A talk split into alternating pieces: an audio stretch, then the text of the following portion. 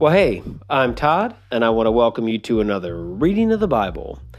We are in Acts chapter 24, and we're listening to a court trial where Paul is on trial before Governor Felix. And this lawyer Tertullus has just made his case. And as he made a case, he really didn't make any case.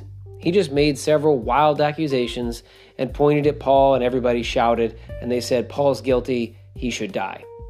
And then we pick up the story in verse 10. It says this The governor then motioned for Paul to speak. Paul said, I know, sir, that you have been a judge of Jewish affairs for many years, so I gladly present my defense before you. So Paul's about to make his defense, and he's going to do it in sort of three motions, and we're going to look at each of these three motions independently. I love how Paul makes his own defense, and I love how he doesn't flatter Felix. He doesn't spend a bunch of time calling him Your Excellency or lying about how he feels about Felix. He just says, You're the judge, and I'm glad to make my defense. Here we go, verse 11. Felix, you can quickly discover that I arrived in Jerusalem no more than 12 days ago to worship at the temple. My accusers never found me arguing with anyone in the temple, nor stirring up a riot in any synagogue on the streets of the city. These men cannot prove the things they accuse me of doing. So one of the charges they brought up against him was being um, an instigator of riots, a plague on their civilization, if you will. And Paul quickly says, I wasn't doing any of those things. They can't prove anything they just said. And in fact, it's only been 12 days. So it's not like it's been a year or two years. You could go find some eyewitnesses if you want. It wouldn't be that hard. They're out there. If you want to prove it, you can prove it. Felix, if you want to know any details, go investigate it because I'm innocent. Now he moves to the second section where he starts talking about his faith. Verse 14. But I will admit I follow the way, which they call a cult.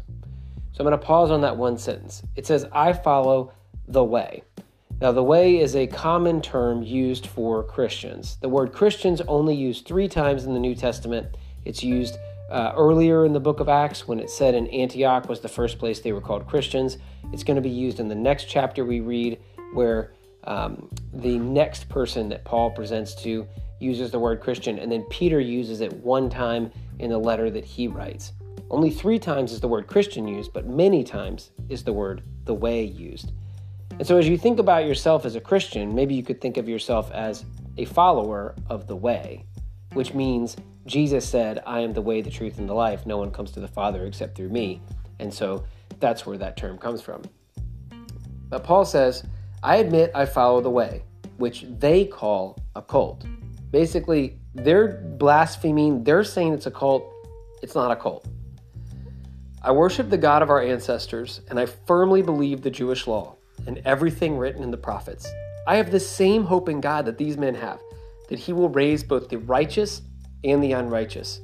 Because of this, I've always tried to maintain a clear conscience before God and all people. Essentially, he draws himself in in this second motion and says, These guys over here that are accusing me, we're not any different. I try to live an upright life.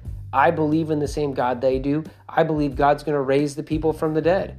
I believe in the Jewish law and I believe all the prophets. He's not arguing with them. He's actually saying, I'm like these guys. And then he finishes by turning to the actual disagreement of religious law. And he's trying to point out that they believe the same thing. Verse 17 After several years away, I returned to Jerusalem with money to aid my people and to offer sacrifices to God. My accusers saw me in the temple as I was completing a purification ceremony. There was no crowd around me and no rioting. But for some but some Jews from the province of Asia were there, and they ought to be here to bring charges if they have anything against me. Ask these men here what crime the Jewish High Council found me guilty of, except for the one time I shouted out, I am on trial before you today because I believe in the resurrection of the dead. And what he's saying is, they didn't find me doing anything. I was actually in the temple doing a purification ceremony. I am on trial because I said I believe in the resurrection of the dead. And in essence, when we boil down our faith, it's I'm a messed up person. I need to be with Jesus. Jesus is over there.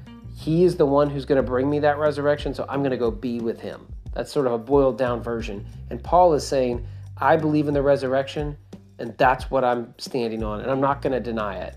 So if I'm on trial for that, then I'm guilty as charged. So I want to challenge us all to really think about what our defense would be. How do we defend our faith? What words what might we use? What tone would we use? And how would we share the gospel with somebody? I know I've talked about this before, but it's worth repeating and it's worth considering how would you share the gospel in 30 seconds, in a minute, in 5 minutes, in 30 minutes? How would you share the gospel? Let's pray. God, you come before us, you lead us, and you provide your Son as the one and only way to come to you. God, I pray that we would study your word, that we would learn who you are, and that we would discuss what your gospel is so that we would be ready to make a defense of who you are at any moment. God, we love you. And we pray this in Jesus' name. Amen.